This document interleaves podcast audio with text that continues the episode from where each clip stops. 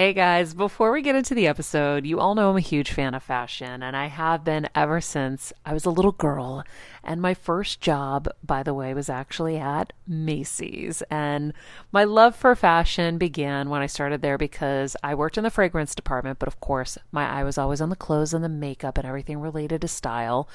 But here's the thing my relationship with Macy's didn't end once my days of asking people walking by if they wanted to sample the latest scents came to an end. Nearly 20 years later, I still find myself choosing Macy's time and time again for literally everything. It's become a really beautiful full circle moment that they've been such amazing supporters of our show for so long. And when it comes to shopping, they have everything you need, whether I need a last minute outfit or Kevin needs a last minute outfit for our friend's wedding. We always head to Macy's. They've got us covered. So if you're in need of some retail therapy, perhaps, or looking to spruce up your home or your lifestyle, Check out Macy's, friends. I've curated a list of some of my favorite items that have helped me upgrade so many parts of my life really my fashion the most, but of course, home and baby and so much more. So check the link in the description and happy shopping, Hill Squad. Hey everyone, we are so inspired doing this podcast every week, having the opportunity to bring you all the valuable knowledge and advice that each and every guest provides means the world to us. Now, because of how much positive feedback we've been receiving from our listeners, we've decided to build a community through Patreon. Members of Patreon receive exclusive access to a chat forum the ability to interact with our guests, which is so cool, extra videos, and podcast episodes that will provide even more advice and knowledge. Join now by going to patreon.com backslash better together with Maria, and let's be better together because when you know better, you get better.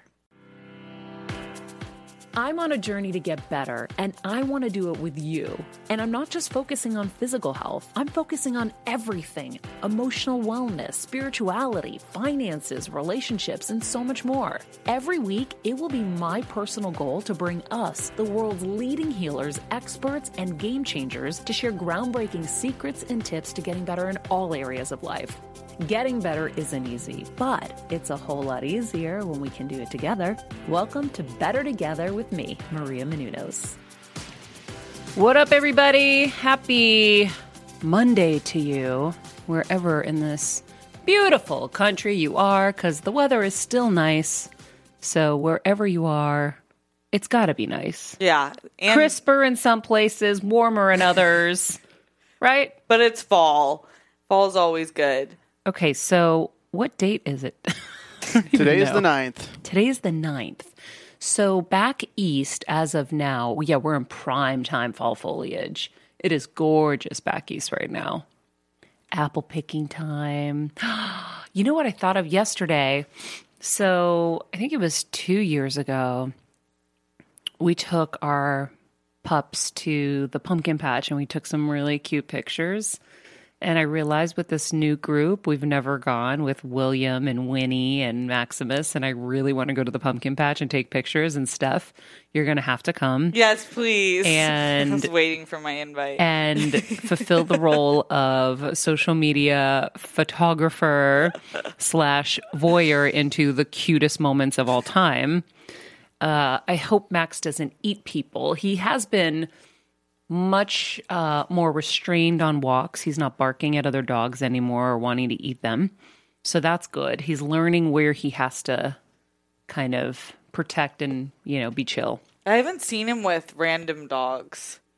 He's really friendly with dogs. Like if he is introduced properly or whatever, he's super amazing. He plays with little dogs, big dogs. I mean, look at how he is with Willie the two of them are madly in love, and Willie's like yeah, 12 pounds and Max true. is 130. That I lo- is true. I love Willie so much, but I haven't been able to pet him in ages because Max hates me. like Willie is the coolest dog ever, and he's like trying to be Max. So I feel like I feel like Willie's been turned against me. Yeah, Willie is uh he is the coolest. Oh my god, he's a blend of all of our dogs from the past. It's so funny. Really? Yeah, Athena, our standard poodle, used to carry this toy in her mouth all the time and where she would take it on walks with her. She was so obsessed with her toy, like her toy duck, and or her stuffed animal, the duck. And Matt and Willie does the same thing. He runs around the house with his his squirrel in his mouth, and he's got a chubby belly like Benjamin, and he'll he'll snuggle with you, and he's super lovey and like funny like baby. And then he he's got some Apollo in him where Apollo was just always happy. And so I feel like we got the best of like our our first crop, our first group of babies in him. He's a he's a hybrid of all of them. But I'll tell you, I discovered recently he has six toes. No. What? Yep. That explains it. So, you know, I'm the diagnoser in the family. I always know when something's wrong or they need something. So I'm holding William the other day and I feel something and then I look and I, I'd always known his, his one of his toes on each side. It's barely, it's like dangling. It's like a nail that I don't know where it comes Oh, from. it's dew claw. Dew claw. What's that? Oh, you don't know? What, okay, so a dew claw. Dogs have dew claws where it's like a little bit up their arm, like it's as if they had a thumb, except Yeah. instead of their thumb, it's Yeah. like up here. And it just dangles? Yeah. Yeah, so they usually, usually- get them removed. yeah, like hunting dogs will have them removed because usually they'll just get caught while they're running through the forest and ripped off. So- Um, yeah. but wait, so he has He has five a dew toes claw. plus a dew claw? Yeah. So I don't know what breed that must be in him Yeah, to that's- give him a dew claw. So that's actually interesting because we thought he was poodle or Bichon mixed with Jack Russell Terrier because he does the spins. Oh yeah, you Like know Jack Russell's? little like little touche. Yeah, but I discovered this like sixth toe or whatever I thought it was, a dew claw, and it was curled into the paw pad. And it was like really not good. Wait, where is this dew claw? It has a paw pad. 'Cause it Oh, was- it's curled into its own paw pad. yeah. Oh, Yeah, it does have a paw pad Because you never trimmed his dew claw. Yeah. Yeah, well, I, I mean, he You- gets groomed all the time, but maybe she didn't notice he had a dew claw because she's just going for the five toes, and then she's thinking, "Okay, I'm done." I feel Didn't like know it's to too go up late his to arm. get it out though. Yeah, Right. well, you wouldn't remove it now, Yeah. but you just have to know you can't, you can't have the dew claw turn into a don't claw. Yeah, well, it was turning into a don't claw. So then I'm performing surgery. Violetta, my housekeeper, sitting there like panicking. Um, someone else was with us. I can't remember. Oh, um, Sonya Deville from the WWE, and we're like, okay. Sonya, you flashlight. Violetta, you hold him. And I'm in there with the scissors. And they're panicking that I should just wait for the vet and have them do it. I said, I actually trust myself more because I think I'm so careful and I know where the blood, like you look at the nail and where the bloodline stops is where you can cut. So you give a little bit of pad from it. And so I got it and he was better. But I, I couldn't cut it at first. I had to use a nail file to file it down. You have to be really careful so you don't hurt his paw pad. And so it took like multiple steps, but I saved the day, guys. How did he so you take know. it? He was good. He's such a good boy. He's a cute dog. He's definitely like he's like straight up family dog. Yeah, he's incredible. So, by the way, we made progress with Kevin um, and his his diet and stuff. So last night we were in bed and we were Post watching Sahara Rose episode. is- post the Sahara Rose episode. He's so inspired by her. Yes. Um, he and I were watching a really incredible like A-list show. Have you heard of Love and Lockup? Guys, we're addicted. Love and Lockup. I don't get it. I just don't understand. Anyway, thank God there are people for everyone. Anyhow, um, it's really, really, really unbelievable reality television.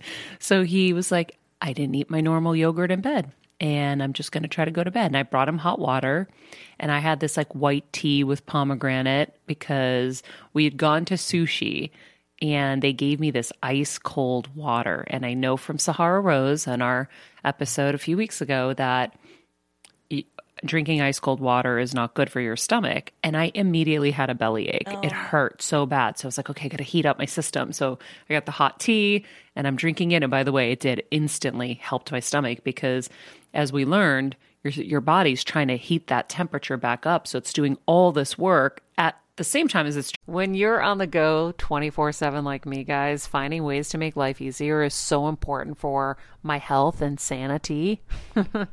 And that's exactly what my friends at Macy's do for me. From working there as a teenager to now going to them for so many of my daily essentials it's been my go-to for so many years. And having everything in one place is such a time saver for me.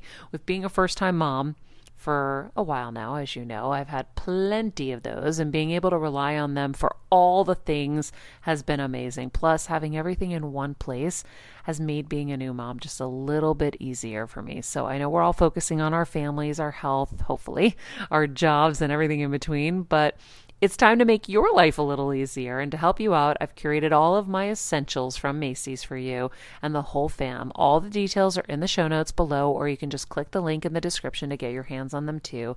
I have some new picks on there this little bomber jacket, this little black dress. You're gonna love it. Trying to digest all this food, which the other thing that I realized is with my Viome app, it says to avoid white rice. So avoid, I really try. Anything that's on the avoid list, I really try to avoid. But we went to sushi. So I got all the sashimi and I had one roll. Guys, couldn't breathe all night again. So I thought the dairy was the only thing that could make you not be able to breathe. So then I looked up right, white rice allergy and it does. It causes breathing issues. Oh wow. Never knew that. So I really implore people who are listening to really study what they're allergic to. I never wanted to go do those allergy tests. I thought it was annoying. It sounded like time consuming. But what I did instead of spending that one day going to an allergist is I suffered for years and I sucked on that inhaler. I had inhalers all over my house because I was suffering, but I thought it was my asthma, which is supposed to only be allergy induced. It's not like true asthma, like young people who grow up with it and they really have these problems. Um, and maybe they have allergy issues they're not really aware of either. Who knows? But if you're listening and you have trouble breathing at night, um, or even throughout the day, but definitely when you lay down at night, really have to check your dairy allergies, your gluten allergies, your, you know, all of that, white rice, whatever it is, because it's real. Wow. I really need to download the Viome. Yeah. and, and people have issues with it because they say it takes too long to get the results. And then by the time you get the results, your microbiome has changed.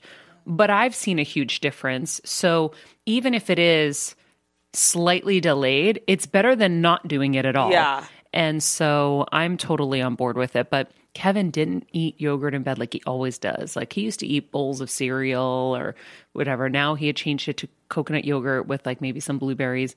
He didn't eat it. He woke up this morning. He's like, My stomach is flat. I feel good. I meditated. I have energy. And I was like, There you go, boo. And he's like, I really want to meet with Sahar. I really want to take this more seriously. Isn't that cool? Kevin. I know. So happy for him. That's awesome. Yeah. Side note, did the white tea keep you up? No. It's is I heard that white tea has almost as much caffeine as green. Well, not gonna lie, I was a little wound up after Love and Lockup, so I took a little calm CBD. And so maybe that's Yeah. why. Yeah. I was also really tired. By the way, totally forgot to tell you guys at the top of the show who we have on the show today, and I should have. Um, Dr. Kristi Funk, um, renowned breast cancer surgeon to, you know, celebrities and all kinds of people. She is literally the top, top, top in her game. She is going to be in today for Breast Cancer Awareness Month. And um, I also forgot the quote of the day because we just started chatting. We can definitely pop it in. You know what's so great about this stuff? It's my show. Exactly. I don't have a boss, so I can do what I want. Like Cartman. Whatever. I do what I want. Do the quote, Maria. Okay. Uh, the quote of the day. The main thing I have to tell women is to get your mammograms and don't delay. And that was from Cynthia Nixon. So uh, if you have reached the age of 40, that mammogram should have already been scheduled. I got a baseline at 35 with Dr. Funk, and I got rechecked after my brain tumor because sometimes people's brain tumors actually originated with the breast. what? And so she had checked me out and I was fine, thank God. But um, it's very, very important to get them. And I know all these appointments are annoying and then blah, blah, blah, but you got to do it, all of it. How I know, far do you mammogram, the whole thing. Is it one of those appointments that takes a while to schedule? Do you or do you just suggest scheduling it out in advance? Yeah, I mean, last time you made your gynecologist appointment, wasn't it like two months out? yeah, out? that's true. it's the same thing. They're very in demand and you have to like be on top of it. So you don't want to wait. Um, and you know, it's it's so funny because you have insurance, most people have insurance and they don't even take advantage of all these you know, these opportunities to be healthier. So that's what it is. It's an opportunity to be healthier and to not let something go. And the worst thing you can do in a lot of people I hear it all the time, they're like, I just don't want to know. They're like, I'm kind of scared. I don't want to know. Well, not wanting to know doesn't make it any better when you have something. No, it's only going to make it worse. Yeah. So, I mean- and I feel like doing it would release the stress of you waiting to see what happens.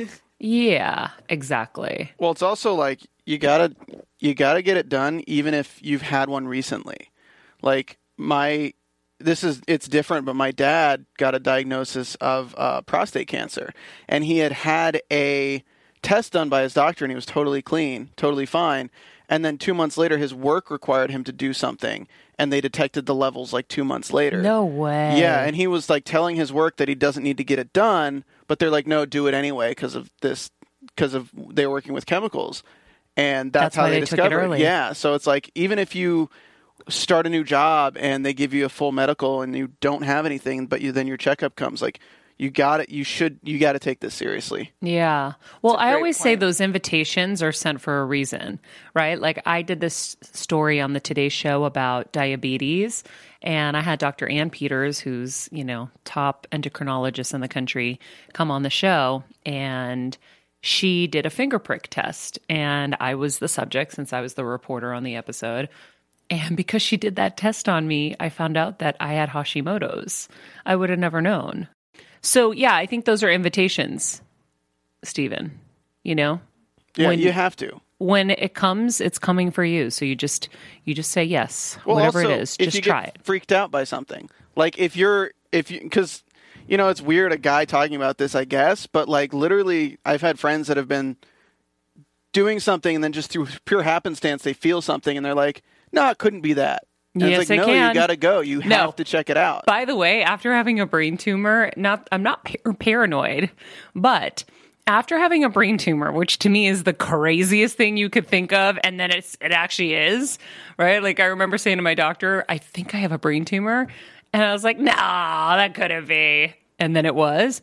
Now I don't put anything past anything. I am like, if I feel something, I'm like, no, it absolutely could be that. I'm praying it's not, but it absolutely could be that. And I have no no qualms about going to ask because it could be crazy. Like if I have like a pain on my left side of my face or in my oh, I was having pain in my left ear, and I'm like, do you think? Oh, This is how the other one No. started. Do you think? Turns out it was just eight earwigs. Exactly. I just had to clean my ears. It was built up earwax. I don't know. Uh, anyhow, um, very, very excited about uh, Dr. Funk being on the show because we can't get enough information on um, breast cancer awareness and. Um, and just preventative measures and and she studied so much for her book that um, everybody should read it's called breasts the owner's manual every woman's guide to reducing cancer risk and she really was educated herself in her research which was really cool so um, we are just so excited to have her. She's worked with Angelina Jolie, Sheryl Crow. She's devoted her life to saving the lives of others and bringing hope to patients by teaching them the benefits of a plant based diet. So, without further ado, let's chat with Dr. Kristi Funk. Hey everyone, it's Kelsey. and Jeff, and we are here to tell you a bit about our partner Anchor. We know that you're a fan of this podcast, and maybe you thought, hey, I want to make a podcast too. Well, we have great news for you guys. We want to tell you all about Anchor. It's the easiest way to make a podcast for a few reasons, but to start out, it's free. Plus, there are creation tools that allow you to record and edit your podcast right from your phone or computer. Anchor will distribute your podcast for you so it can be heard on Apple Podcasts, Spotify, and many more.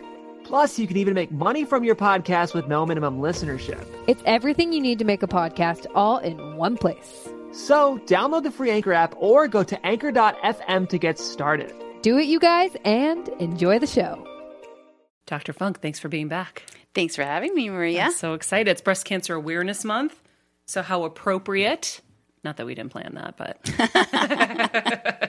Nor did I plan this pink outfit. I know. You look Just great. I love it. Um, we have so much to talk about. Um, but, you know, a little refresher for people because if they haven't heard you on the show before, Um, tell them a little bit about yourself and your your clinic and what you do. Okay, so I am a board certified breast cancer surgeon and co founder of the Pink Lotus Breast Center in Beverly Hills. I'm also founding ambassador of the Pink Lotus Foundation, which everyone should know about in case you or someone you love is a low income, uninsured, or underinsured woman. We provide 100% free care to breast cancer screening and genetics and biopsies. And so we are available for low income women. Is that throughout the country? It is. We will fly people to us. Wow. Yeah. Wow, that's amazing. Yeah, I'm so excited about it. it. We've got some wonderful stories of women that we've helped who live in fear because it's a ridiculous thing to not have enough money for health insurance and then you feel a lump in your breast and you're like, mm, groceries and gas or figure out what this lump is. Most people are going to pick the groceries and gas. Life goes on and they just hope that th- that thing in their breast is not a cancer.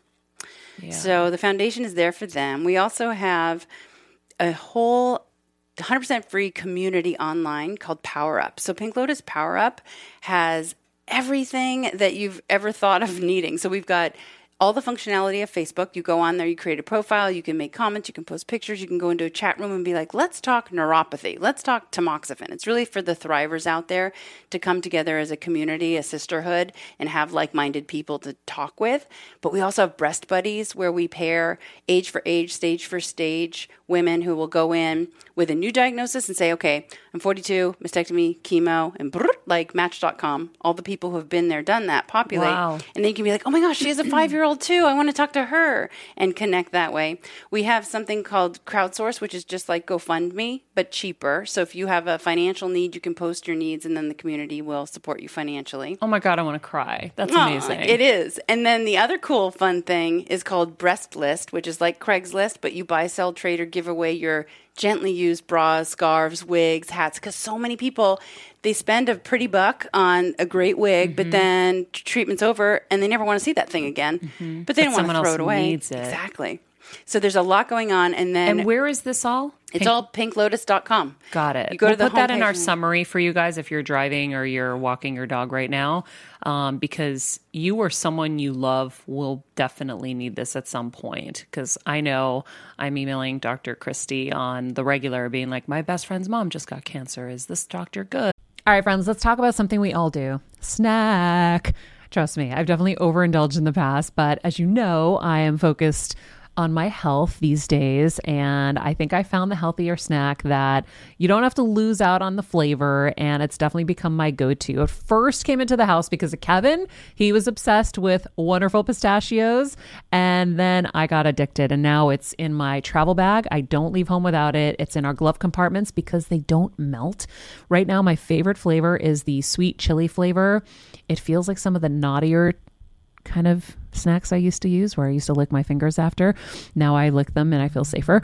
Um, plus, Wonderful Pistachios is one of the highest protein nuts. Each one ounce serving has six grams of protein, giving you over 10% of your daily value. That's crazy, guys. So if you're looking for the perfect snack, trust me and head over to www.wonderfulpistachios.com to snag a bag of wonderful pistachios. You're going to love them. Is this, you know, the best course of action? And so, you know, we're we're definitely surrounded by this. So it's nice to know that there are resources like that because you feel so alone. Not everybody has a BFF. Not everybody has a supportive family.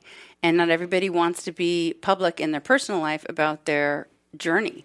So, Power Up provides this safe haven and this community and sisterhood, which science proves people with higher levels of social support and or religious affiliation, something you know outside of themselves that brings love and community, literally live longer, mm-hmm. dramatically longer. And what is that attributed to? I think we can attribute it to a mind body connection of lower stress levels in your mind, knowing that you don't have to burden this all by yourself. Mm-hmm. You can lean on someone else's shoulder, literally and figuratively. Someone can bring you lunch. You can meet for a cup of coffee. Like just suddenly going through a the scariest moment of your life alone is unburdened by and going or with people together. who don't understand like your family members who've never gone through it don't understand so they're now having to contend with this new situation this new role reversal, whatever it is. And there's frustration and guilt and anger and all kinds of things. Like if it's your mom and your mom can't be your mom anymore for some reason. Like Right. I know all of this from personal experience. There's a mm-hmm. lot of emotion. And so it's great to have someone who's been through it to talk to. For sure. And the caregivers are often so burdened by their own. They're going through the journey too, so they have their own battle now because of your cancer mm-hmm. that their life is disrupted and you don't mean to do that of course to anybody that you love, but sometimes the caregiver just can't be there all the time. The other benefit is it's bidirectional. So the person on the other end, the been there, there done that lady who comes alongside a newly diagnosed woman, she gets so much joy from giving back. Mm-hmm. The Livestrong Foundation had a questionnaire and they sent it out to all the breast cancer people in their um, database. And the number one kind of lemonade from lemons that people desired was to give back in some capacity and to share their story specifically. And it was actually learning that that birthed the Breast Buddies program online for me. I had done it in my personal practice and called it Funk Buddies, but now it's global in multiple languages. You can just and it's all free Wow. That's incredible. How do you do all of this? with a very talented husband. Yeah, he's, amazing. behind the scenes. He really is responsible for making all of the technology work and a, and a lot of the brainstorming to make things functional and accessible to people. If someone's listening to this and they want to donate to this, is there a way to donate to this? I'm curious. Absolutely, it, right online. So At pink- pinklotus.com? Mm, yes. Because I imagine someone who's gone through this who just understands the plight is going to be so excited by hearing that this is offered to people free of charge. Um, it's really cool. I mean, it's moving to me and I'm getting all. um, so I think that's so cool. Um, let's talk a little bit about the statistics for breast cancer in this country right now. Where are we at? So we're still at one in eight women gets breast cancer. That risk will go up if you carry an inherited genetic mutation such as BRCA, BRCA. That rate will go up if you have a strong family history, particularly a lot of family members diagnosed at younger ages. Your risk goes mm-hmm. higher. How do you know if you have the BRCA gene? Is that something you can ask your doctor to get a blood test for? You can. Blood and actually spit is even easier. So we just do saliva testing, and the tests these days are much more than BRCA. We do panels, 30 genes or more, depending on what the family history shows. And it used to be cost prohibitive to just test because you wanted to know. Now it runs $249 for a full gene panel if your insurance denies it. But if you already are high risk, so who's high risk? This should perk up your ears as a red flag. If you think about your family history, mom and dad's side, you're half your dad's DNA, right? So first, second, third generation relatives. If there's two breast cancers prior to age 50 or ovarian cancer at any age, if you're Ashkenazi Jewish, you just need one of those because everybody carries BRCA in particular at a rate of 1 in 450. Just by being Ashkenazi, it's 1 in 40. Wow. So Ashkenazi plus one breast under 50 or ovarian at any age. If you yourself have had breast cancer prior to age 50, a triple negative subtype, or two breast cancers, if there's any male breast cancer, Beyonce Knowles' dad just came out saying he's BRCA2 positive and has breast cancer. So it does happen to men. Wow. And that is a red flag for carrying a gene mutation. And obviously, if there's a known gene mutation in the family, you're at 50 50 risk if a parent carries it that they handed it down to you. And finally, just a whole lot of cancer going on. So I would say three or more family members on the same side of the tree with ovarian, breast, pancreatic, colon, prostate, melanoma, uterine. These are all flags. How does a man find out he has breast cancer? I've never really heard about that, to be honest. Is it the same thing? Do they find a lump? It is the exact same thing. So the most common findings are a new lump or a nipple that's having bloody discharge or the nipple which had pointed out starts to invert and point in. So about 2470 men will get breast cancer every single year in the United States. 460 will die. They're diagnosed at later stages than women, but stage for stage, they have the same survival rates and they go through the exact same treatment choices as women, all the way down to the tamoxifen anti-estrogen pills. Wow. Yeah, men. Here's a fun fact: we are all in utero as girls for six weeks. And What? Then, yes. So then testosterone kicks in, and it's all downhill from there. The boys differentiate into little boys instead of little girls or or you know fetuses. But by six weeks of development, the breast tissue and the nipples are already there, and that's why men have breasts and they have nipples that stick out. What? Yes. Wait, Stephen, We are the Stephanie, did you greater guys know this? Yeah. Steven, you have weird information in your brain like this. So you know, you're like, Steven's super smart. So he knows all this stuff.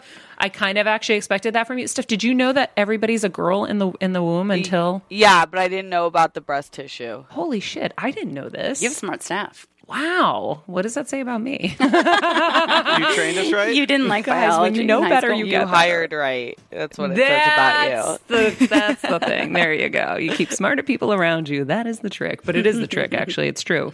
Um, so I guess it, you know, for, for me, Breast Cancer Awareness Month is just for women. But I guess now it should be expanded and it really is about men doing self examinations too, not just women. Well, so one in eight women gets breast cancer. One point three out of every one hundred thousand men gets breast Okay, cancer. so it's really it's- super rare. It's still pink. It's probably it's, it's much more pink than blue, but it is a cautionary note to men, particularly with a lot of family history of breast cancer, that it's possible. So if they do notice a new lump, they should never dismiss it. Wow.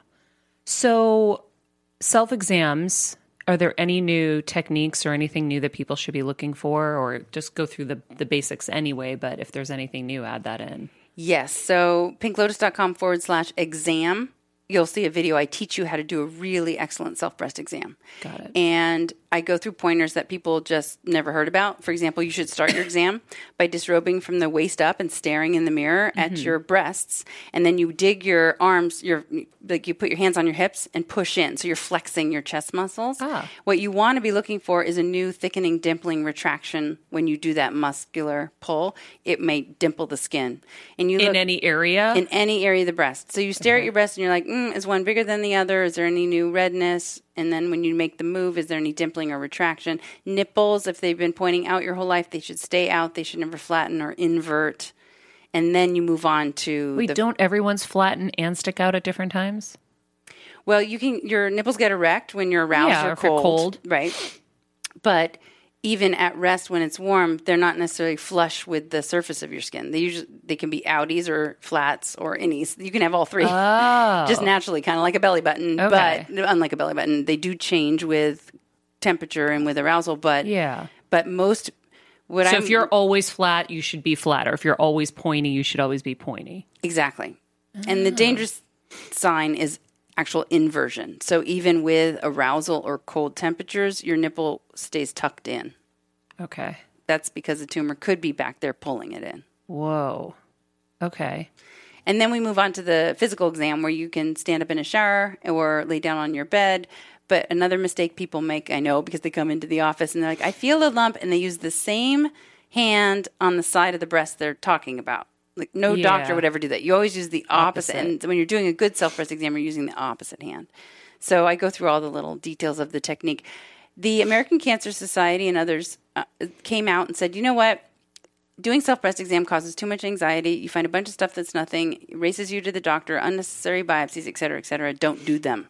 So the official stance is to not do self breast exam out there in the medical community. I staunchly disagree. I feel like women, young girls starting with their periods, so 11, 12, 13 years old, that is the time to start self breast exam. Not because I think you're going to have breast cancer at 14 years old. That's a reportable phenomenon. But I want you to know look, you're with your breast all day and all I remember my mom always struggling with her hair. It's frizzy Maria, my mom would say in her Greek accent. Diehis, what do you have? I tried so hard to find her products. I wish I could share these products I'm using now with her because I know she would be so happy to finally have good hair days.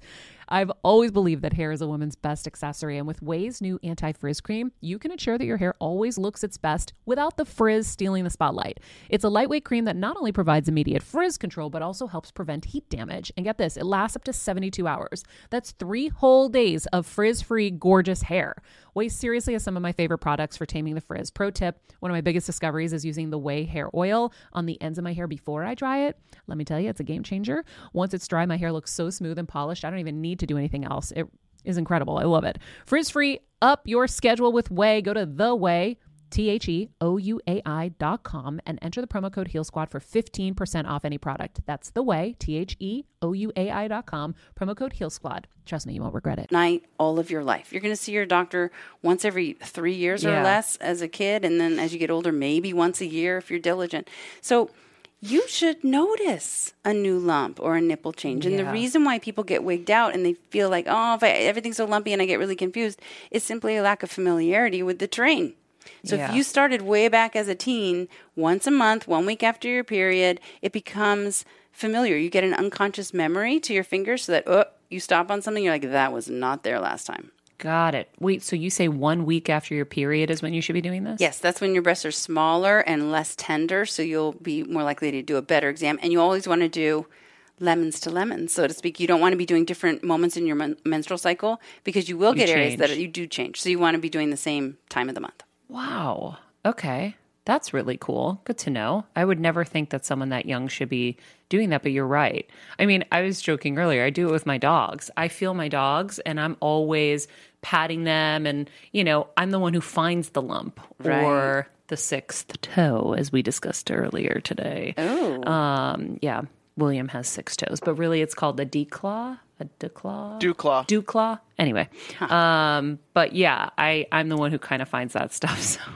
So But you're not looking for it. You're just I'm unconsciously just aware because you pet them, them, so much. I'm Yeah. always just you know Yeah, so pet rubbing your them breasts. and yeah. Pet your breasts. So I'm going to start pretending my breasts are my dogs. Perfect.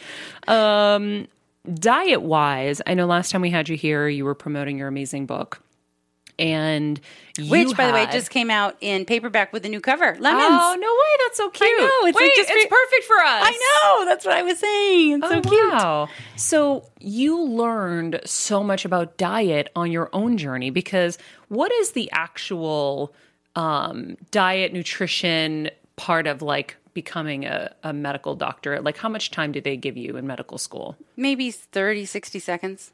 Ah, perfect. Yeah. Mm-hmm. Krebs cycle. How do you make ATP? All right, and we're done. Wow. There was nothing.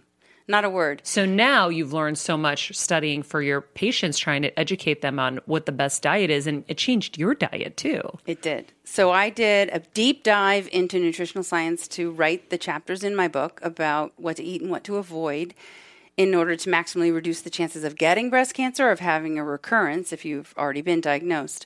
And what I found deep, I mean, it's not like I had to search hard. I just looked at everything out there and it was so repetitive and so clear in rigorous scientific journals that are randomized controlled trials against placebo or longevity trials where they, they look at pe- populations over decades and distill down commonalities amongst them and what led to less disease.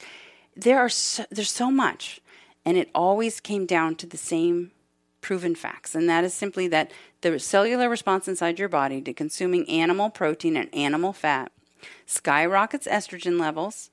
Estrogen feeds and fuels 80% of all breast cancers What? and it skyrockets growth hormone, in particular insulin like growth factor, IGF 1. So, this is the big daddy that runs around your whole body and screams at everything to grow.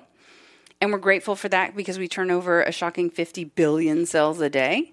So, your stomach cell linings need replacing, your post exercise muscles need repairing. So, IGF 1 is around to do that. It makes children grow up to be adults. But what happens if you have an excess of this thing that screams at your cells to grow? Mm-hmm. Well, grow they will. Grow into atherosclerotic plaque that becomes heart disease and Alzheimer's and strokes, grows extra cells in the pancreas, causes burnout. You get diabetes, grows tumor cells in the breast and the prostate, grows those cells into the liver, into the lungs, so they metastasize. How do you get an excess of IGF 1? Because your brain's smart. It tells your liver how much to make for the day.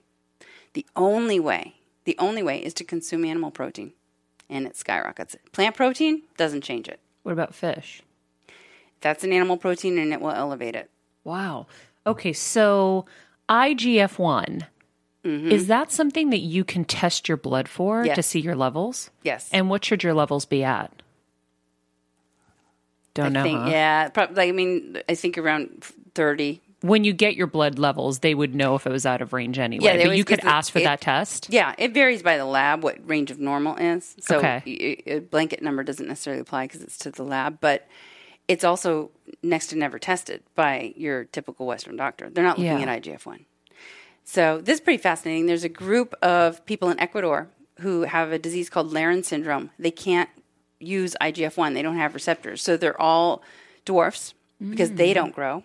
And no one in the history of the world with Laron syndrome has ever had diabetes and no one in the history of the world with Laron syndrome has ever had breast cancer or any cancer ever, except one woman who had an ovarian cancer. Like that's it. Wow. So that's how important of an ingredient IGF 1 is into the disease making process. So, question if that's the estrogen, right, that's making it grow.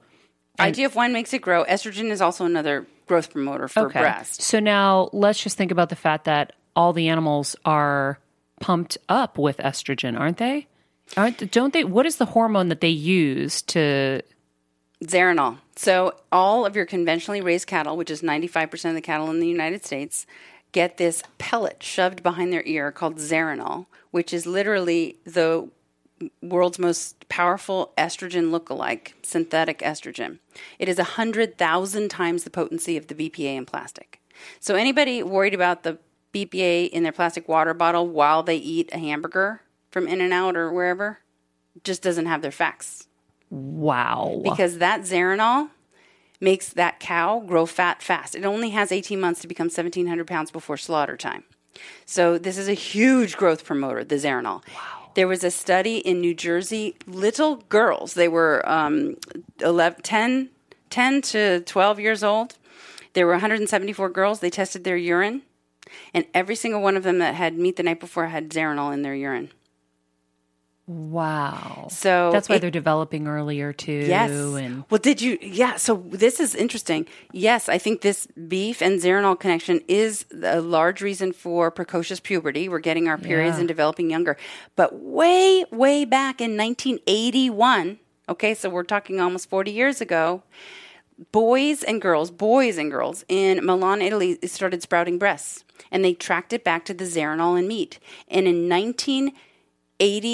1987, France and, and Italy and all of the EU, um, called the EEC back then, but now the EU, banned the importation of all beef from America and Canada, and that ban is in place today because we still use Zeranol freely. wow. And they figured that out 40 years ago that it was a danger to human health and caused precocious puberty. and so, what are their statistics for cancers like that?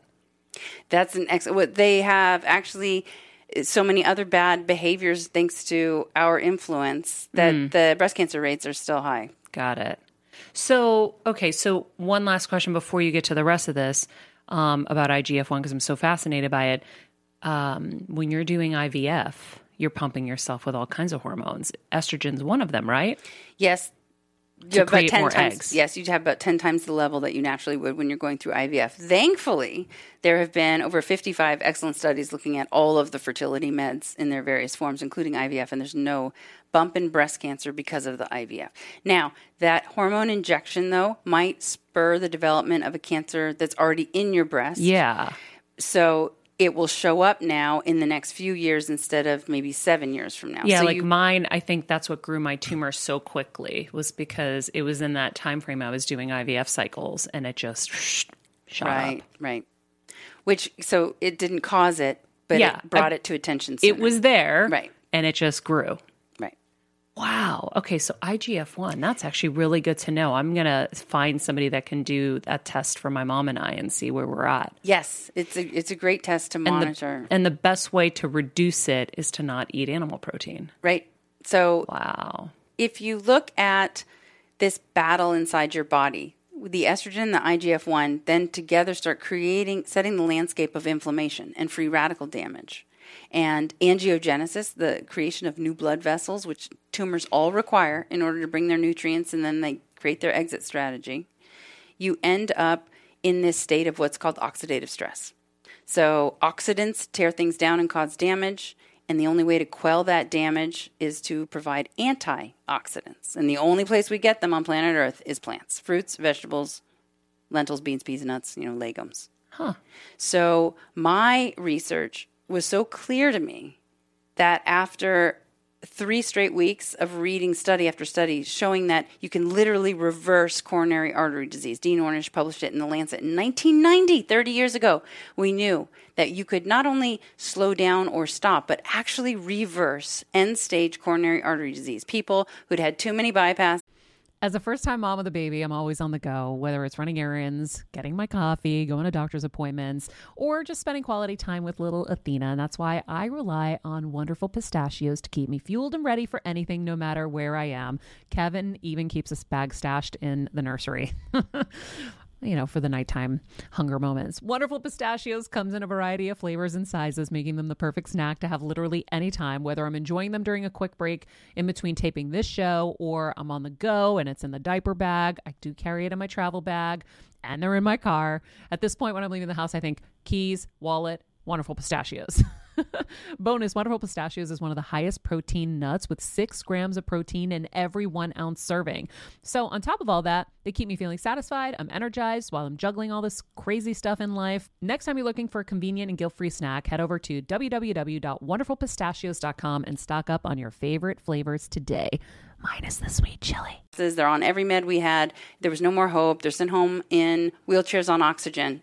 Go to a plant based diet exercise every day, some other healthy lifestyle behaviors like meditation and social support, ding, ding, ding.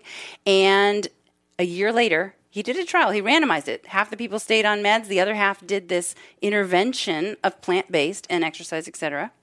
A year later, they came back and he had done angiograms showing like barely any blood getting through. Wow. 82% of the intervention group had their arteries either wide open or wider open, where everybody else in the other group, if they came back because they weren't dead, they had worse disease. This was the number one killer of you and everybody you love on planet Earth, and we had the cure 30 years ago. No one yeah. ever should have died of a heart attack since that day. But that study made a big pink into the ocean. Nothing. Heard nothing. I went to medical school in 1992. You know when I read about that study? Two and a half years ago when I wrote my book and I found it. Yeah. Well, isn't that because at the end of the day, that doesn't benefit the pharmaceutical companies and they're the loudest. So they're the ones with the ads on TV.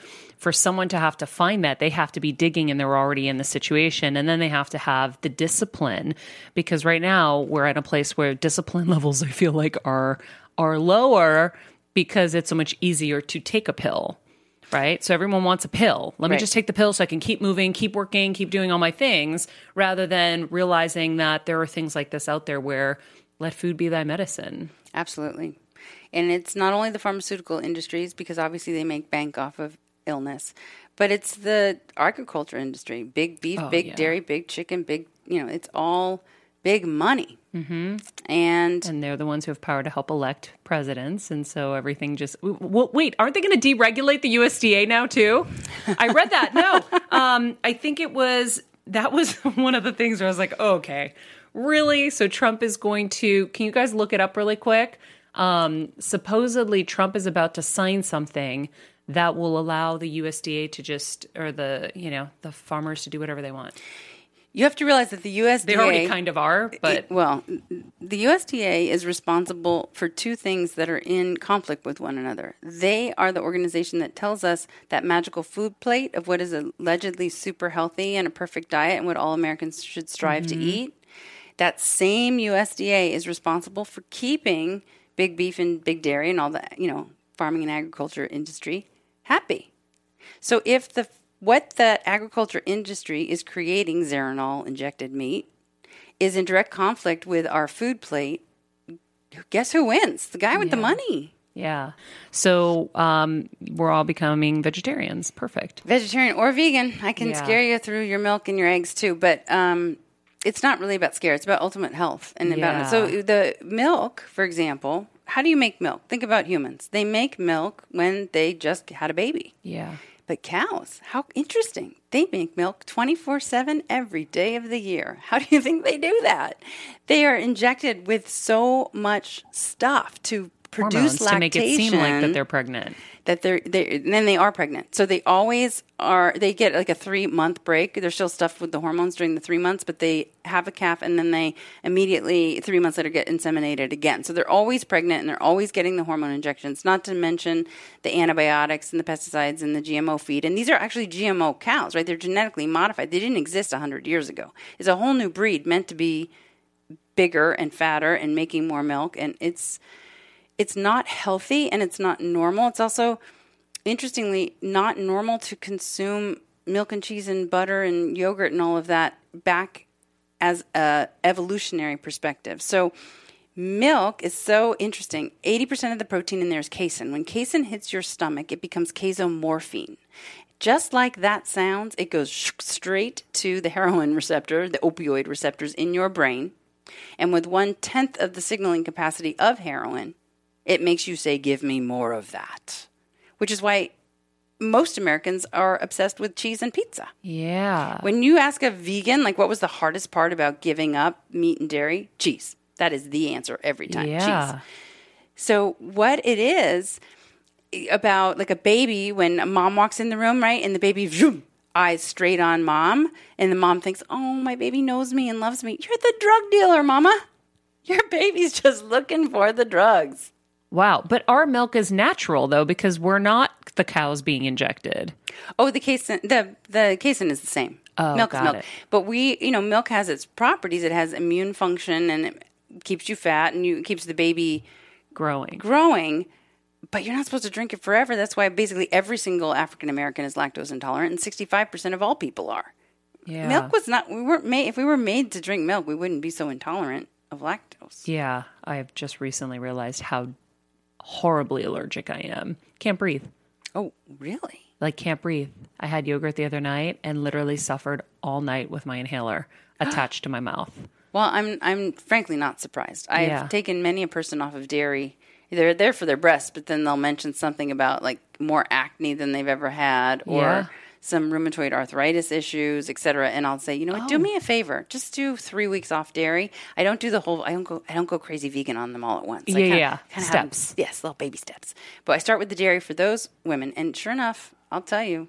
It's the real deal. They come back and they're like, Doc, I can open up a pickle jar now. Like their arthritis was so bad they couldn't even. Wow. Okay, so I recently heard I mean, listen, we know everything that's bad, but do we really know exactly why it's bad? No, and that's usually why we continue. So Diet Coke. I recently heard that when it hits your stomach, it turns into formaldehyde. Do you know anything about what Diet Coke does to the body? So I you can educate people. I'm sorry. I'm going to look it up and I'll come back next time and tell you about Diet Coke. Yeah, it turns into formaldehyde. So I quit that a couple weeks ago. So that was cool. Interesting. Um, well, that's just the thing that what you touched upon is there's so much misinformation and confusion out Mm-hmm. there. And so you'll hear me today and then I'll tell you about why I went totally plant-based. My three sons, my husband, all in one day. I'd had enough of all of the I ARC rulings against processed meat and red meat and why and the nitrates and what it does and then the stats on who consumes the most meat in adolescence and young adulthood has the most breast cancer later and it all goes on and on and it turned me 100% plant-based, right? So you may be listening now and go like, you know what, that's making sense. Maybe you'll get my book and read some more about it and just be totally on board until boom, you turn on the radio and someone else is talking about all the benefits of keto, paleo, little resurrection of those South Beach Atkins days, right? And then suddenly you maybe last week you were uh, aware of that article that came out saying, you know, red meat, baby, it's back. Like, eat all you want. Don't worry about it. It's just hype. I mean, I can debunk that article if it's on your radar, but basically, that was a meta analysis of a ton of studies that omitted the three big studies that those who are anti meat always throw in. One of them is the lifestyle heart trial that I mentioned in passing about the arteries clogging up and reopening. That lifestyle heart trial was omitted. PrediMed, which basically put Mediterranean diet on the map as an extremely healthy way to eat. Um, and the DASH trial, which was a stop hypertension trial, they're just missing from the meta analysis. So we've already got skewed data. But when I looked at every single study, every single study showed a decrease in all cause mortality, meaning heart attacks and strokes and diabetes and cancers, by between 6 and 14%. So the conclusion of the author, who forgot to disclose his ties to the meat industry, by the way, um, the conclusion was not that red meat doesn't cause these illnesses. That's not what they said. What they said was, mm, people, you're so stuck in your ways and you love meat so much. 6%, 14%, probably not enough of a benefit for you to make a change. That's what the true Yeah, study but the showed. headline, the headline is all anybody sees because most people aren't going to read the whole thing Nor are they going to get into the nitty gritty of the article. or do the research. Because how would you find out all of that? That would take a lot of work. And you have to really care. You just got a verification that your bad habits have good news. Yeah. I'll take it, baby. Yeah. Bring on the bacon. So it's very sad. It there should be it should be outlawed. There should be penalties and fines that stop people from publishing articles that lead to health damaging, life ravaging Yeah. lifestyle behaviors. This isn't fair. It's not kind. People shouldn't have to be their own MD. They're busy being whatever occupation and mother and wife or whatever they've chosen to be in life. They're going to be MDs too. That's a lot to ask. Yeah. Well, that's what we are now. Is it? That's what I advocate for people now. Is we really have to become our own MDs. So when you think about the fact that, you know, even eh, how limited our medical community is in terms of how much money they give you per patient, right? Like I heard recently it was like you have $150 for the hour is what you get paid by like the insurance company to see people, which is why you have to see so many people to actually, you know, make some money. And then the tests that they allow you to do on people or not allow you to do on people. Um, and so I was saying the other day on the show, um, or when it was, uh, whenever it was weeks ago, about my mom and the fact that I took her to Mexico for um, some immune boosting. For immunotherapy? Yeah, well, I, I just knew that her tumor recurrence, when we thought we had one before, I had taken her down there to boost her immune system, detoxify her from the chemo at the time, and and we did this natural killer cell immunotherapy. And she only did better after and continued to be great. And so when she had the recurrence, the message came to me in the morning when I woke up you need to take her back to Mexico. And, you know, when you think of you get a diagnosis, whether it's breast cancer, let's say breast cancer, someone comes in, you're going to put them on the standard care protocol for the most part, right? Like chemo, surgery, whatever. But most doctors aren't able to go further with the plan and say, okay, let's check your inflammation markers. Let's check all these other interesting little blood markers so that we can optimize you in all these areas. Let's get your vitamin levels. So if your vitamin D levels are low, we can optimize that. And and so you tell me as the doctor, because I'm piecing this together as a civilian, trying to figure it out. And I don't want to come off negative to the medical community because we need you guys. Like a hundred percent. Like if I get breast cancer, I'm running to you. right? And I will catch you. So Thank you're you. right. But We at the same time, there's a 360 view that has to be taken that our our medical community isn't capable of doing at this time, which is why you have to become your own MD. You do. You're right. What we need is complementary medicine, right? It's not alternative. It's not one or the other. Yeah. So if you run to me, we talk through breast cancer comes in 21 flavors. So not all of it needs every missile we can throw at it, right? Not some people can get away with just surgery, lumpectomy, keep the breast. You don't even need radiation or any other treatments based on your age and the cancer tumor characteristics, etc. Then you can go to the opposite extreme and we need you on chemotherapy before surgery and then mastectomy and then radiation and then we hit you with antiestrogens. And that statistically has been proven to lead to that person's best chances at cure. That may be the path she wants to pursue. But you're right. What's missing is the particularly the aftercare. A lot of the interventions you would do um, in an effort to decrease inflammation are going to actually combat the effectiveness of the drugs we throw at you. So it's usually got to be separated. But then afterwards, so many patients come to me, and actually, it's why I wrote the book. I wrote my book in order to arm women with strategies to help maximally reduce recurrence risk, but also just ever getting a breast cancer. Mm-hmm. Because they would come to me and say, Oh, wait, doc, doc, because I know I have that, what you just described. I've got 15 minutes where I'm supposed to see them, check their breast, make sure there's no cancer, do an ultrasound, go through the things that I need to do. When was your last mammogram? Do we need an MRI? Blah, blah, blah. And I got to write my note and send in my billing.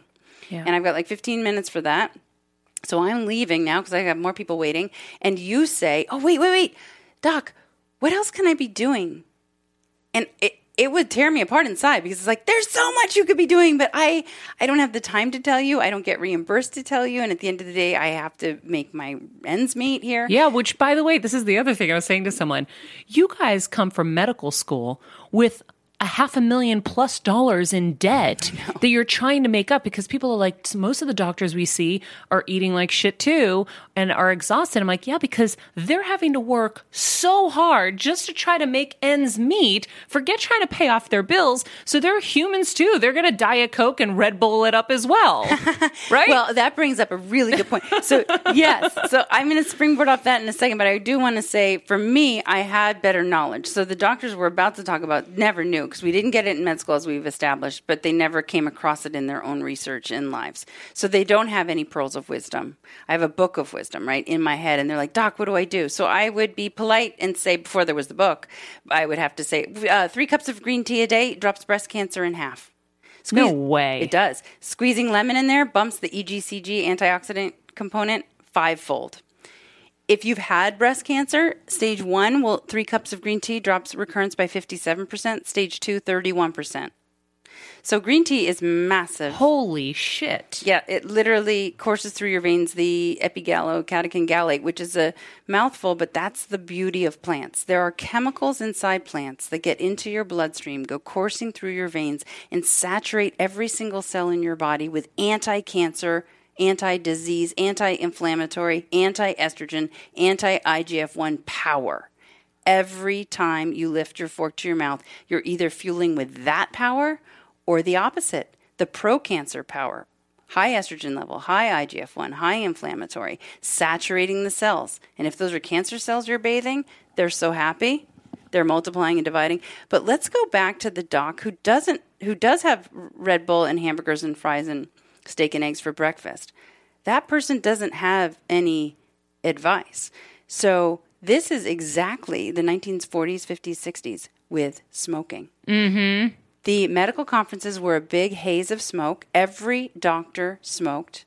So you think the guy with a camel pack, and it'd be a guy, not a woman, a camel pack of cigarettes in his front coat pocket, your doctor, and you say, hey, doc, what do you think about smoking? He's going to say, hmm, probably healthy because, you know, John Wayne is all over the TV and the magazine posters saying you should smoke until, of course, he died of lung cancer. And Babe Ruth was a huge, uh, got paid tons of money to be on all the ads for smoking, died of throat cancer. The Surgeon General issued that black label box warning in 19, I think it was 67, that said smoking, you know, is dangerous to your health. Do you know this is proven? You can go look at. I'm not making anything up that's not trackable, especially thanks to you know Google. Um, the very next week, the American Cancer Society came out with an official statement that essentially said, "We don't believe it. Keep smoking." And Big Tobacco had just given them a $10 million check. And there's copies of this all over. You can totally find it. I have chills all the way down my body into my toes. What? That it was our reality. And So by- what are they doing now? Can you imagine? Well, you could just imagine it with meat, though. It's the same story. But we we look to the American Cancer Society for so much. so let me tell you, the IARC, the International Agency for Research on Cancer, in July 2015 met in Lyon, France, as they do every year, to decide what's carcinogenic to humans or maybe carcinogenic or not. And in July 2015, their question was Does red meat cause cancer and does processed, processed meat cause cancer? Okay. We've got 22 researchers from 10 countries looking at 800 epidemiologic studies. And this is a group that is not bought, nobody sponsors them. So they come out with the evidence based truth. And they said in no uncertain terms that all processed meat, so sausages and hot dogs and sliced turkey breast and chicken breast and salami, is absolutely carcinogenic to humans, same as plutonium, asbestos, tobacco, that whole list. And red meat is probably carcinogenic.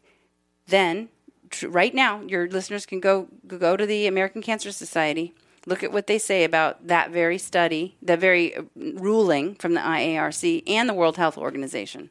And what they say is that based on the results of the IARC and the WHO, we recommend that Americans limit processed meat. What? Wait, what? Why? Why were you? Why was it so hard to just say eliminate? Like, why should you have Limit have something that's ten cigarettes instead of thirty?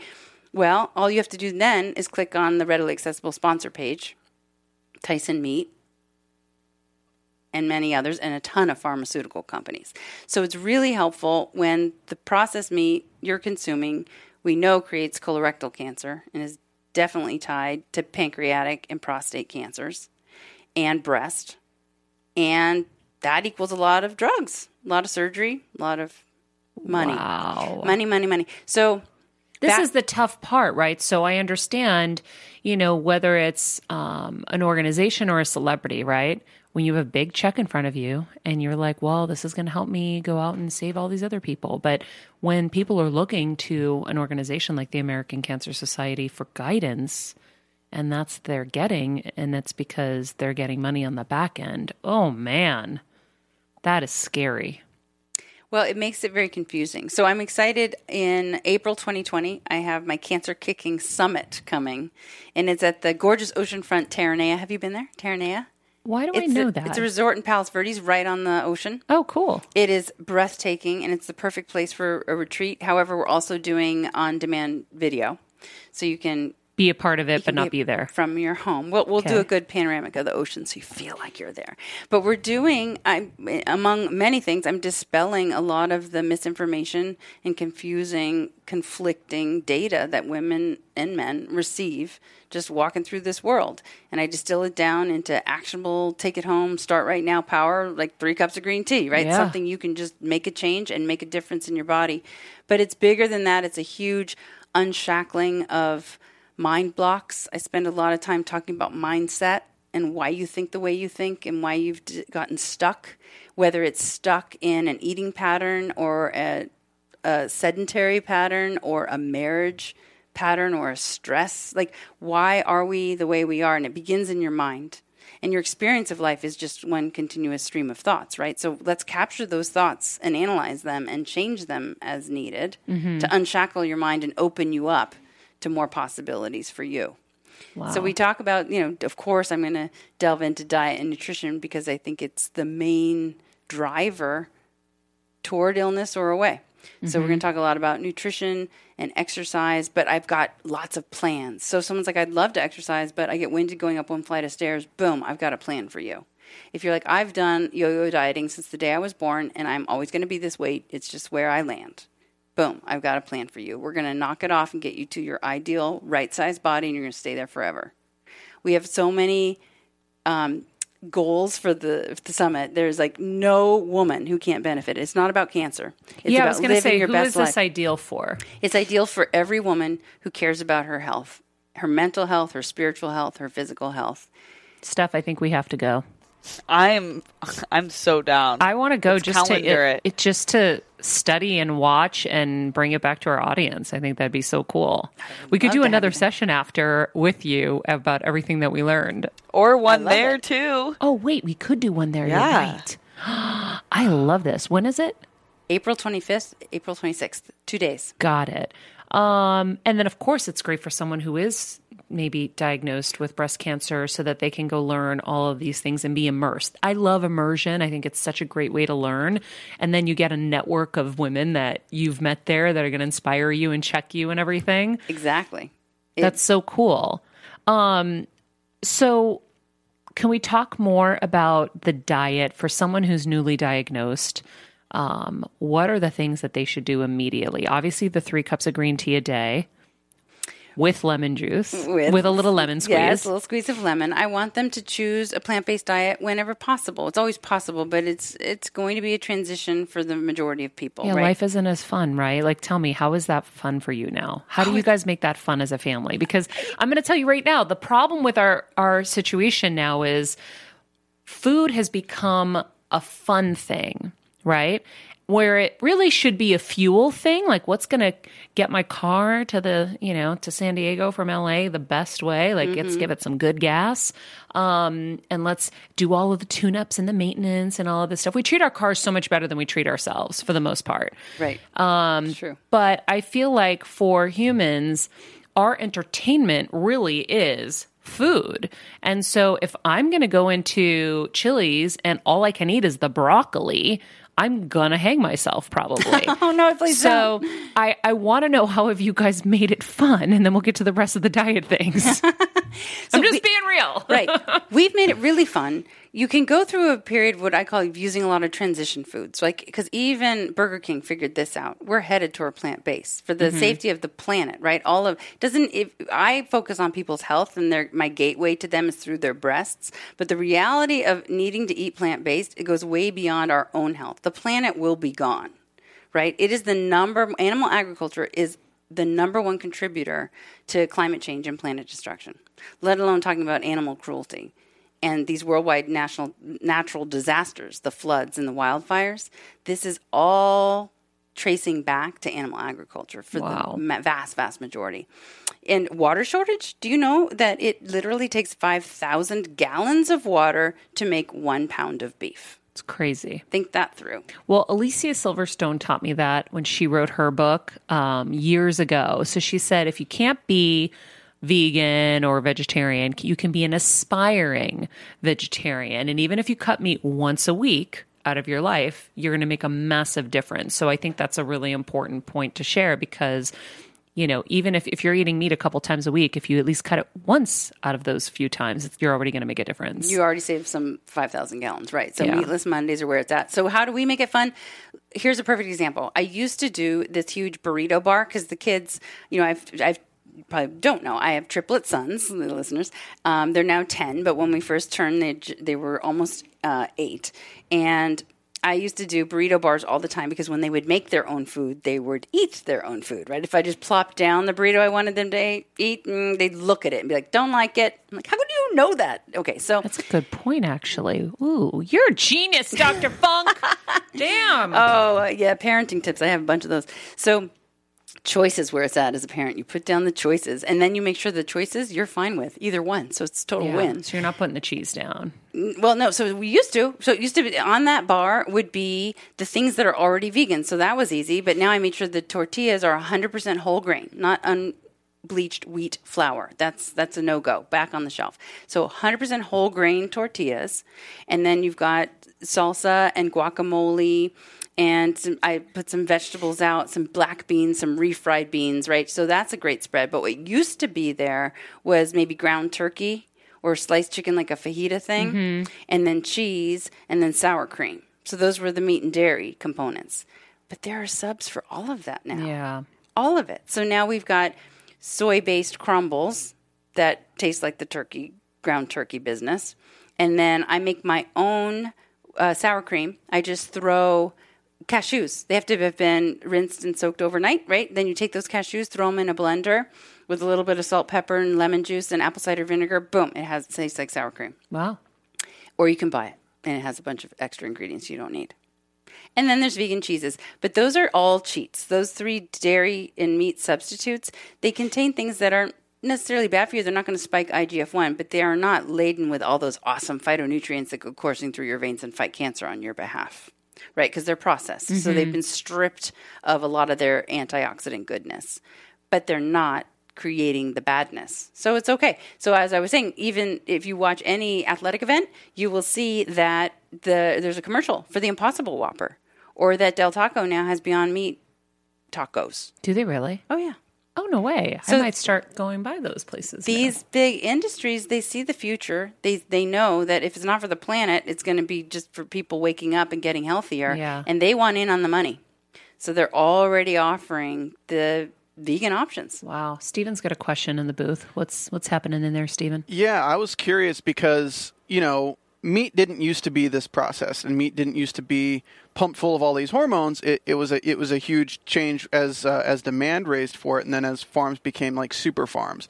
Are you worried that as more and more of these big corporations get into soy based and get into like uh, the impossible burgers and things like that aren't to meet demand of plant based, whether they put a ban on uh, Xylanol, I think you said, or the Right, Zeranol. Zeranol, if they put a ban on that, do you see more and more GMO vegetables and more and more like super vegetables that are loaded up with more and more chemicals coming out of the woodwork? Because that'll be the new norm. Hundred Then and where do ten we go? percent. You're absolutely right. That is going to happen, and it's already happening because so these processed foods they used to be non-GMO, and now they're becoming GMO. So what are we Like going to do? Beyond Meat, it became it used to be non-GMO, now it's not. Wait, Um, so the Beyond Meat burgers are not good again? Are now. Well, they're loaded with coconut oil and other terrible things for you. I Wait, have to isn't tell you- coconut oil good for you? Oh no! Do you want to talk oil? I yeah, I've been about adding oil. coconut oil into my smoothies because it says it's a superfood for me in my little thing. Your little thing is trying to kill you. Well, it's telling me what my bi- microbiome likes. Okay, your microbiome though exists the way it does based on your existing eating pattern. For example, when you eat an egg, oh. The choline in an egg, your bacteria in your microbiome will turn it into TMAO, trimethylamine oxidase, which is a or N oxide, which is a uh, carcinogen, a powerful carcinogen. If I ate an egg, I wouldn't make TMAO until next week. So my microbiome would literally change. The bacteria that love the choline in the eggs would awaken and then start to make the carcinogens. In other words, today your microbiome wants coconut oil. Allegedly, based on that study. So let me just tell you, coconut. So we've got omega 3s, omega 6s, omega 9s. These are our quote unquote healthy fats because they're unsaturated. Mono and poly unsaturated fats are good. Saturated fats are sad. They're bad, right? Okay. And trans fats need to be transferred out of your life, and they only come from animals. So they used to be man-made, but in 2018 they banned them from processed food. So now all the trans fats are from animal products. So back to what we think is a healthy fat. It turns out that omega 6 is is very inflammatory inside your body. And inflammation we've established is bad. Omega 3 is anti-inflammatory. But whenever you have oil, it doesn't matter what oil, it is 120 calories of pure fat per tablespoon. So the question becomes what's the breakdown of that fat in that tablespoon? Because it's all fat, divorced of every awesome other nutrient, no fiber, right? The olive is now just no fiber, no magical phytochemicals, just oil, right? But that oil, for example, is the highest in omega 3s. The extra virgin olive oil and the organic expeller press canola have the highest omega 3 levels of all the oils. Canola, I mean, sorry, sorry, coconut, your sacred coconut oil, is 90% saturated fat. What? A beef burger is 40% saturated fat. A chicken thigh with skin is 36% sa- saturated fat. A chicken breast that's boneless and skinless is 19% saturated fat. Wow. Your coconut oil is 90. okay, so It's that's not good gone. for your arteries. Oil in anybody with heart disease, high blood pressure is a no-no. Like you cannot have oil if you already have existing cardiovascular disease. And if you consume oil in high amounts without it, you're going to get it. It's just inflammatory. Wow, Steven, you have another question. Go for it. So do we just eat sand? Like I just I, like really like how because you know if you if you're gonna go out of your way to find non-GMO to find uh, well I mean everything's GMO now even the even the organic stuff is to a certain point plants that have been genetically modified over the centuries to be what they are today. So like how do you even find the foods today that are healthy and if you aren't making a six-figure salary how do you even afford to eat that way? Well, here's the good news. So, if you can afford to eat that way, of course, choosing locally grown and organic is always going to be superior because of the not a lack of, but the minimization of pesticides and herbicides, etc. It's never zero.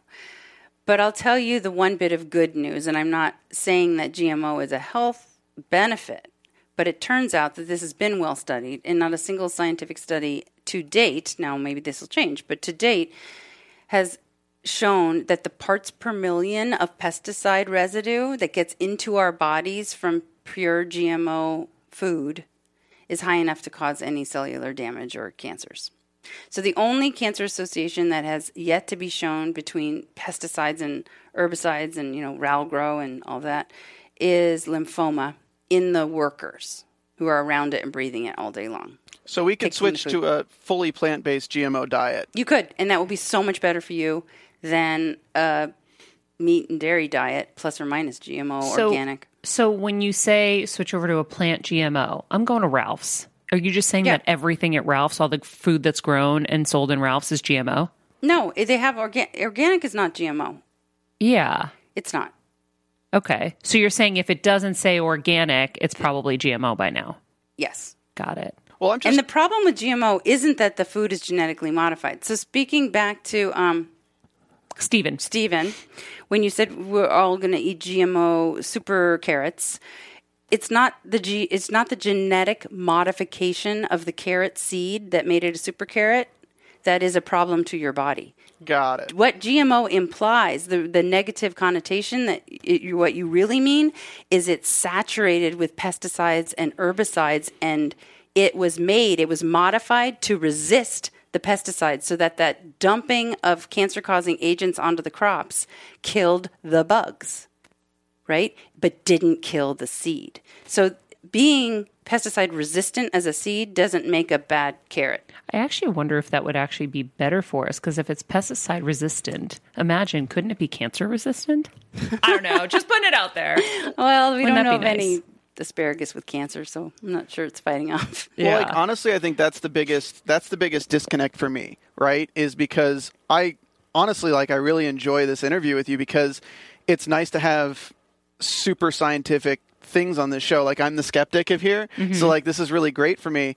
And as as somebody who always hears people throw out the word GMO, I'm like genetically modified. I'm like everything is genetically modified. Like humans are genetically modified. We've been bred into a certain where we are today. So uh, to hear you say that it's the pesticides themselves that people are talking about, not the actual fact of the genes of the vegetables and the genes of these things, I think that's really an interesting difference that people don't really say that kind of turns people like me off from everyone who's like non-GMO. Like I just kind of like scoff at that sometimes. Yeah. But it makes a lot more sense now. Right. So crazy. So There's I do. So much. I want to just rattle off some foods that might just get your taste buds going because it's not. I don't live in any kind of prison food wise, like culinary wise, and especially for listeners in LA and New York and major cities with a ton of plant based restaurants.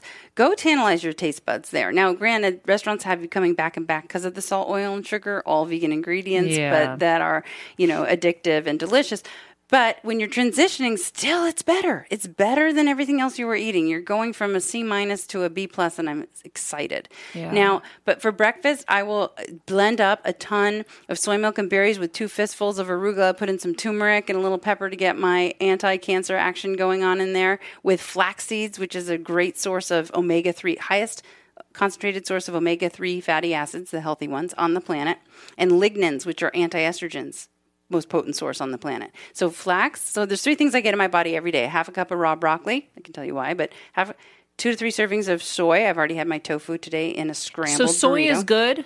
Oh, yeah, we can get we can debunk that for you. So I cut soy out years ago. I did too. bad. I did Okay, too. And that's we, good. It's not only good, it's so anti carcinogenic that you should be consuming two to three servings a day, and then one to two tablespoons of ground flax seeds a day. So, So, those you're are my using three soy milk as your base, I am organic soy milk, not almond milk. not almond because there's only so many calories I'm going to put in my body every day. Got it. So we have some almond milk. Occasionally, I'll let like today. Sebastian's really excited. He's going to make a chocolate cake, and you put almond milk in that one, right? Like it. it's just. but- So I have some, but um, I'll always choose the soy because it has such amazing health benefits over the almond milk. Over the hemp milk. I just heard so the- many bad things about soy over the years that anytime a friend is buying coffee and they're like soy milk, I'm like, no, don't do it. You might die from this one coffee with soy milk. Okay, I I may have been responsible for your thinking because I may have even told you as I saw you over the years. Until I wrote my book, I told every patient worried about breast cancer to avoid soy. The only thing I knew about soy was that it was high in phytoestrogens, plant-based estrogens like genistein, and I'm like, you don't know what that soy milk that um, estrogen, phytoestrogen is doing in your body because, again, 80% of all breast cancers are fed and fueled by estrogen. Do you really think that receptor on the cancer cell is so discriminating that it cares whether that estrogen molecule came from a plant or your ovary? Like, just spit the miso out of your mouth. You're done today. I literally said that for 18 years as a breast cancer surgeon. Went into the science again to write my book to prove because every fact in the book is backed by reference 80 pages of over 1600 references. So i went in simply to pull the science that proved why you should spit the miso out. I went in to tell you not to eat soy and was highly embarrassed whoops 180 because there's two estrogen receptors in your body. Alpha's on the cancer Beta is not.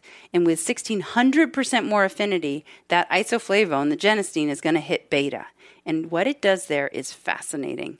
It knocks alpha out, so you actually get rid of the receptor on the cells so the cancer doesn't have its estrogen fuel anymore Wow. and it goes out into your periphery where you have fat cells. Everywhere there's a fat cell, There's an enzyme called aromatase that's churning testosterone and other adrenal gland hormones into estrogen. It knocks aromatase out, so you can't do the conversion. So it actually decreases your estrogen level. So if that's all true, then people who consume a lot of soy versus little soy should have less breast cancer. And there were three huge human studies. Human is the key because we were a little different in the mouse studies. Yeah. So prior to 2009, there were no human studies in soy. And the rats and the mice, like 10% of the time, if they had a breast cancer grafted to them and they were fed a bunch of soy, the tumor would grow. So we were like, oh, there you go. See, soy's bad. But that we're not humans, right? I mean, we are humans actually. We're not mice, Mice, yeah, are not humans. And so uh, the human studies show there were three really big ones that showed a 56 to 58% drop in getting breast cancer for high soy consumption. What? Then, until 2009, uh, we weren't sure if it was safe to consume soy as a breast cancer thriver. So they had 5,000 women on tamoxifen with having had breast cancer, high versus low consumption, 60% less recurrence, 29% less death. Wow. And there's three more cancer studies just like that with the same stats. So, long story short, soy is good. soy is good. So now I have almond milk in my fridge, coconut milk. I'm going to add soy milk, and that's going to be my new thing. I'm just going to do soy milk and some almond milk here and there. Yeah. Okay. And I'm removing the coconut oil. I do do the flaxseed. But the other thing I learned is that um, milk cancels out iron. So when you're putting in spinach or anything like that in your smoothie, the it cancels out the iron. The iron absorption? yeah. You mean a plant based milk will cancel out the iron absorption or a dairy milk? any any kind of milk I had heard. Maybe I'm I'm not 100% clear on it. So a soy milk isn't going to cancel out the iron. Not that I know of, but I have not researched that specifically. But Okay. I will put that in my to do list. Yeah, because that's the next thing. So I started taking out the spinach from my smoothie. I'm like, if it's not going to help me absorb it, then I might as well take it out. Um, but that's the next thing I want to figure out. Okay, so what else diet wise should people do if they're dealing with breast cancer right now? So I mentioned broccoli. Of all of the foods that you can consume, the cruciferous vegetable family, so broccoli and kale, arugula, cauliflower, Brussels sprouts, have these very powerful phytochemicals called isothiocyanates that literally seek out and destroy cancer cells and cause them to kill themselves. We have a fancy word called apoptosis, but it's cancer cell suicide. And there is this, this is so fascinating. There's an enzyme in your broccoli called myrosinase that converts the isothiocyanate into the most powerful chemical we've ever uncovered called sulforaphane. But if you cook or roast your broccoli, you destroy the enzyme so you never get to the sulforaphane. So you have to eat it raw. So you eat it raw or lightly steamed. Or if you're like, no, there's no way, because my favorite thing on planet Earth is roasted broccoli, which it happens to actually be mine. So now all I do is roast the broccoli and cut up some raw florets and throw it in there, and I have my enzyme back. So I'm still converting all of the roasted isothiocyanates into the amazing sulforaphane because I got my enzyme. The other thing that has the enzyme. Wait, so you're just saying you're blending cooked and raw? I don't blend it. I mean, I yeah, I blend them. I'm I, not in a blender. You mix them, yeah. I just add some raw on there, so I'm throwing enzyme basically right onto my roasted broccoli, and I'm good. I get all the benefits. Without eating the raw. No, you have to eat the raw. Oh, okay. But you, it. it's just a little bit. You just chop it up and put it in there. Okay. I don't mind it. The other thing is mustard powder. So mustard seeds come from this same cruciferous family, and when you grind them, you make the mustard powder, and they maintain their myrosinase. So a study showed just a pinch of the mustard powder on your otherwise cooked cruciferous vegetable will get you back to that green cape superhero wearing sulforaphane. Wow. And I feel like a lot of these diet things apply to all cancers. Oh, they absolutely do. So it's not just for breast cancer. This is like diet for everything. Um, and of course, starving it of sugar. Sugar is yeah, it's cancer fuel, but it's also your own body's fuel, right? Your brain works best on glucose. So you can't starve your body, but what you want to be consuming is sugar in its the form it was birthed in. So whole fruit, the best source of all will be berries. Mm-hmm. And you don't want to fear whole fruit. Even if you're diabetic, you shouldn't fear whole fruit. It comes inextricably tied to the fiber and all of those other nutrients. And studies have shown they do blood draws, they test the glucose and the insulin. And when you eat whole fruit, you're not getting spikes the way you would from juice, again, divorced from the fiber. But just eating whole food fruit is not going to fuel a cancer with sugar. Okay. Good to know. but refined sugar will. So, what were we really talking about? Cookies, cakes, pies, breads, Yeah. bagels, laden with sugar. Got it. Steph? We have a com- one of our Better Together community questions Yeah. from Glynette Simo- Simos. Um, kind of what you were just saying, Dr. Funk. She wants to know what role does sugar have, if any, in cancer spreading. You touched on that a little bit. it's fuel um, for cells to divide and grow. It needs its glucose. And if you get a PET scan, you may have heard of someone with cancer having a PET scan. That is a radio labeled injection of sugar into someone's vein. And then they scan the body looking for where the sugar is pooling because cancer uses it faster and in higher quantity than the background normal cells. But all cells love sugar for fuel. So you can't de- make your diet 100% devoid of sugar because you will die. Just not the really bad sugars. Just not the refined sugars found Yeah. in very processed foods. Got it. Um, we also had some other questions. I'm glad, Steph, you reminded me to get to them because um, it's really important. People, someone, uh, Renee asked on social media, how often do people who have prophylactic mastectomy still end up with breast cancer? 3%. So that number gets lower. Mine is 0% as a surgeon. That's my rate. But uh, all studies pulled together, it should be 3% or under. Got it. That's because even in the best of hands, you, little microscopic bits of breast cells can remain underneath the skin. If you scrape the skin clear of every last cell, you'd be taking the blood supply to the skin, and the skin would fall off. So there are better and worse surgeons and techniques, but across the board, it's highly effective, right? As a prophylactic uh, mastectomy decision for a BRCA1 carrier, they could be taking an 87% lifetime risk of breast cancer down to less than three. Got it. And then, since breast cancer runs in my family, this is from Bessie. Uh, since breast cancer runs in my family, what do you think about the third mammogram versus the standard mammogram machine? She means the 3D mammogram. 3D, Al- yeah. yes. Also called tomosynthesis. Highly superior to the 2D for everyone with dense breasts, which is 50% of women. So basically, if you I'm think right there. Yeah, right. Yep. In the fifty, me too. So if you take, if you think of your breast like a loaf of raisin bread, who doesn't? and you squash that between two plates and take a picture, and then tell me, a radiologist actually, to find the raisins.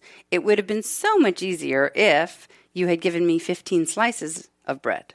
And that's what the 3D does. So, from your experience, it's still the same old one time squash and a photo, but the radiologist is seeing 15 slices of bread, and now the raisins are much easier to see. In fact, So you can't miss them as easily because you could miss it on the other one, probably. Oh, you definitely do. Yeah. And the denser the breast, so dense tissue looks like a white splotchy snowstorm on mammogram, and cancer is always white. So now you're looking for a snowball in a snowstorm. So having dense breasts, number one, makes a higher, it makes it harder to find the cancer when it's there, and it also means you have a higher risk of breast cancer versus someone with totally fatty breasts because it's not the fat in a breast that's getting the cancer; it's the tissue that looks white. Mm. So back to the 3D mammos, they're finding 17% more cancers than the 2D, the original digital, and 37% fewer callbacks for false positives, saying like, "Oh, we think we see something." Oh, it's like it's nothing. And meanwhile, you just like wrote your will till you got the good news. Right? It could be two weeks, but three weeks between callbacks and extra views and an ultrasound, and oh, it's nothing. Yeah. So having fewer callbacks is a big benefit to 3D. Wow, that's great to know. Um, another question we got, which is uh, I know you've worked with celebrities like Angelina Jolie and Sheryl Crow. Is there extra pressure? On me, extra pressure. Yeah, I would change that question to how much extra pressure is it? Because it's kind of obvious to me that it would be a tremendous amount of pressure because they're high profile figures. So everyone knows whether it's good or bad. Right. It just goes out there. So if they choose to be public about it, as those two celebrities did, which is just such a b- benefit to society to see that this d- mutations and cancers can happen to anyone. It doesn't discriminate against or for beautiful people, wealthy people, famous people. It's just people who have cells, Yeah. and those cells respond to the same triggers and can have genetic predispositions, just like just like all of us. Um, there's a little more pressure just because of the the the fact that they're high profile. Uh, I always, whenever I see Sheryl in a photo in a tank top, I'm like, "Can you see my scar?" Yeah. Yeah, you want to do good work. Um, and last, because we have to finally end, because you have things to get to as well, and we'll just have to answer the rest of these questions another time. Um, how are you getting better every day in your life? What a great question. And I recently have gotten much better by adding dedicated meditation to every morning. Ooh. Mm-hmm. How have you seen a change in your life? More focused, better stress reduction. I can take a stressful moment and kind of just do a one big deep cleansing breath and I'm transported back to okay, Kristi Funk, what matters, what doesn't matter. Let's let's distill this moment down. Like are we really going to get overworked over being a little bit behind in your daily schedule? Are you really going to get overworked about this traffic keeping you from making, you know, the appointment you have? So that has really helped me for the rest of the day to stay focused on what matters most mm-hmm. and to realize, you know what, control what you can, girl, and forget about the rest. Yeah. That's really So- important. But I will definitely tell you proudly that I completely walk my talk. So I'm 100% plant based. I exercise at least five hours a week. I generally am signed up for a half Ironman that I'm always training toward. And I minimize alcohol and I maintain a healthy weight. And to me, those are the four boulders on the scale of health. And then we can start worrying about pesticides on GMO food. But if mm-hmm. those boulders are existing, meaning that you are overweight and you don't exercise and you're eating tons of meat and dairy and you're drinking 20 drinks a day, then it doesn't matter w- how much pesticide you're consuming or if there's aluminum in your deodorant or if you're on hormone replacement. Like those things don't move the needle Yeah. if those boulders exist. So you're a superwoman. I didn't see the cape when you walked in, but now I'm starting to see the the halo um, of a cape because you're also a mom to triplets and running a thriving business and saving lives and oh, let's do seminars to help women connect. So that's going to be our next uh, interview: is how the hell does she do it?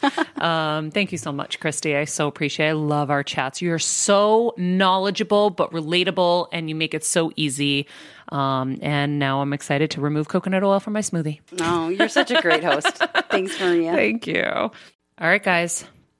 Another incredible guest. What have we learned? Turned everything you knew about food on its head, right? I know. just confirmation of the food body connection and how we can be controlling so many of the diseases that we think are out of our control. Mm-hmm. And um uh, and the Zeranol, the what you oh my god, it's just gross. Yeah. it's just gross. It's really scary. And that's why it's so important to be educated, but then to start implementing. Like, if every time you listen to one of our shows, you're implementing one or two things and then it just keeps accruing, you're going to get better and better.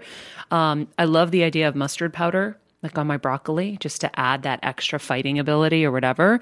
Um, I love talking to her about complementary care and aftercare. That was so cool to get to talk about it with a friend who's a doctor who gets it and you know, isn't going to be defensive or anything like that. Um, I love knowing about the IARC and how they're the like completely, you know, fair group to go to to find out stuff rather than, you know, they're not taking sponsors from people um, or money from people.